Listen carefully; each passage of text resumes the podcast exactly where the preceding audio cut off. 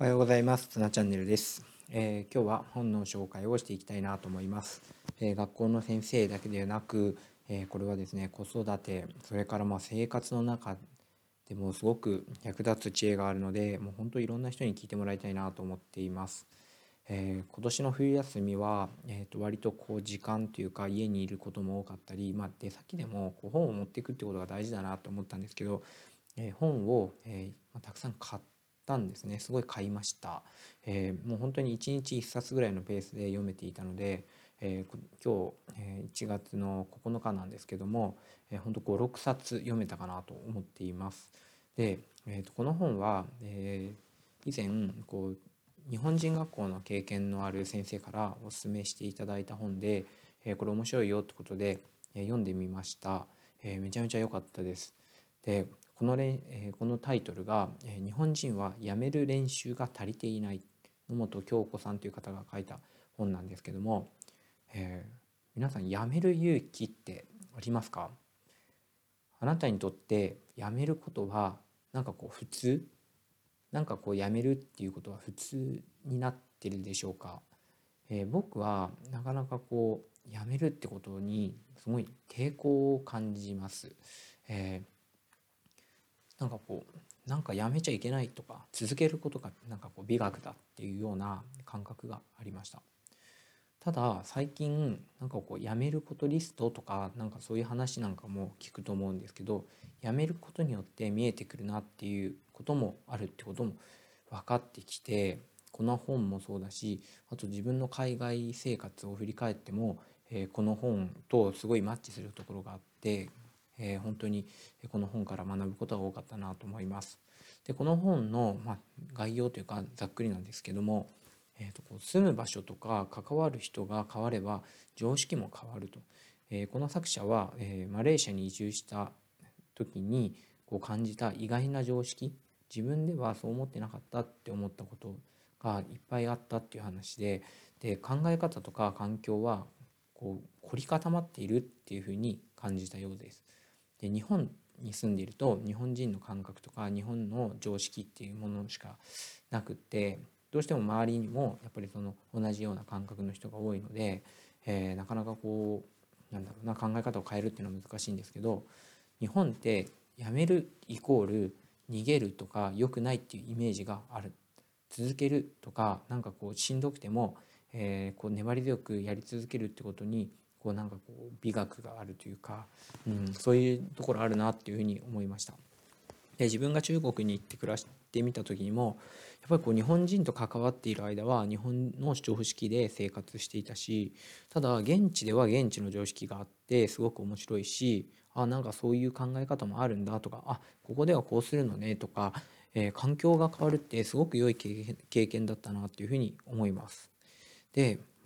この辞めるっていうことに対してすごい抵抗があったなっていう思い出もあって、えー、と僕は中学校の時の、えー部活選択で、えー仮入部でバレー部に入りました。で小学校の時に母親のママさんバレーの練習についていってたのでそれなりにバレーがでできるっていう自信がありました。で進学先の中学校が、えー結構ですね県大会で活躍するぐらいで、えーなかなかあの強いといい評判があったんですね、えーただ仮入部して分かったことが2つありました。まずは、えー僕が入学した年に顧問が変わって部活動の雰囲気に熱気っていうかそういうのが感じられなかったんです。でもう一つが同学年の仲間が、えーわずか5人しか仮入部してなくて、えーそして自分と同じでバレエをなんかこう何ですかねしっかりこうやりたいっていうようなふうに感じたのはそのうち1人だけでした。で仮入部をして練習にも参加し入部をあの強く勧められたんですけども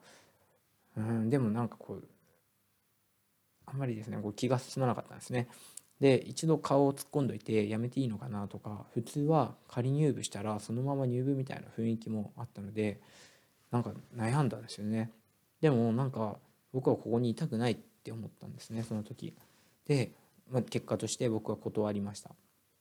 で、えー、と野球は小学校の時から続けてたので、えー強そうで熱意を感じた野球部に入りました。ただその野球部の練習っていうのが、まあ、その当時はですね僕は地獄って思うほどまあ、走り込んで声を出してボールもほとんど触らせてもらえなくて本当ですねなんか辛かったことは覚えていますでもなんかこう希望っていうか信念っていうか僕たちは絶対に強くなるんだっていうような気持ちを、えー、自分自身も持てたし、えー、同じ気持ちの仲間がたくさんいたんだなってことを、えー、あの時のことを思います。で自分よりもうまいというか、え強いチームで活躍していたメンバーが多かったので少しこう自分もえー、頑張らなきゃいけないしもしかしたらレギュラーになれないかもなとかっていう気持ちもあったけども、うん、なんかそこで頑張れたことは本当に今一生の財産になっているななんていうふうに思います。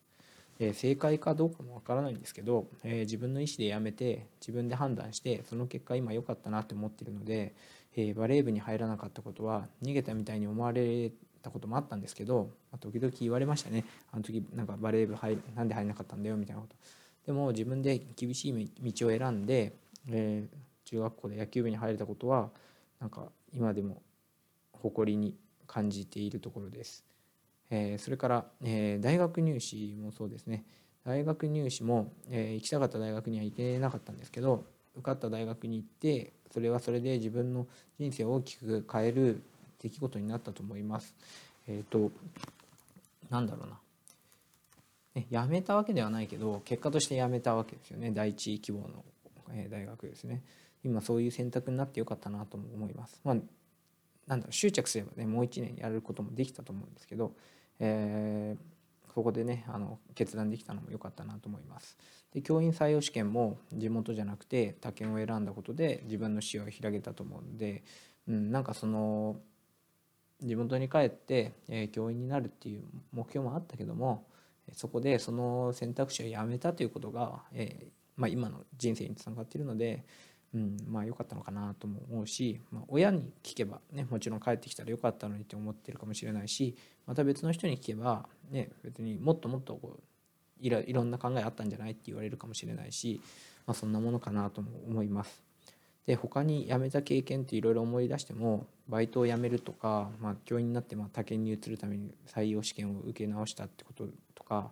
あ、その時もやっぱドキドキしましたね辞めることに慣れていないし辞めることになんかこうマイナスのイメージとかがあるのかなっていうふうに思いました、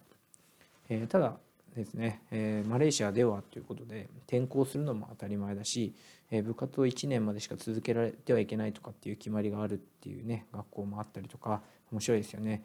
でも今や,、えやってない今までやってなかったことを経験してみることとか、え少し関わってみるってことは、えこう知識とか経験がこう広がって人間性が豊かになりそうだなって気もしたし続けたいなら続けるっていう選択肢を探して、え行動すればいいわけでマレーシアの人たちは、ま文化とか宗教とかいろんなところであるんですけど、え多様性に富んでいるなっていうふうに思ったし自分がそう思ったことが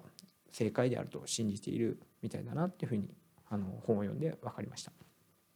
そして素晴らしいって思ったことがもう一つあって人に常識とか自分の解釈を押し付けたり、えー、こう人と比べたり評価したりしないってこと。これはすごく生きやすくなるなって思いました、ね、これ本当に自分もそうしていきたいなと思いました。自分のなんか価値観とかってねすごいもう全全面に出しちゃうんですよね、えーそんな風に思いました。えー、ということで、えー、ちょっと今10分の時間が終わってしまうので「えー、日本人はやめる練習が足りていない」という本ですね、え、ちょっとこの続きまた次回出したいと思います。一旦ここで切って、えー、読めるので、えー、パート2の方もぜひ聞いてください。え、ありがとうございます。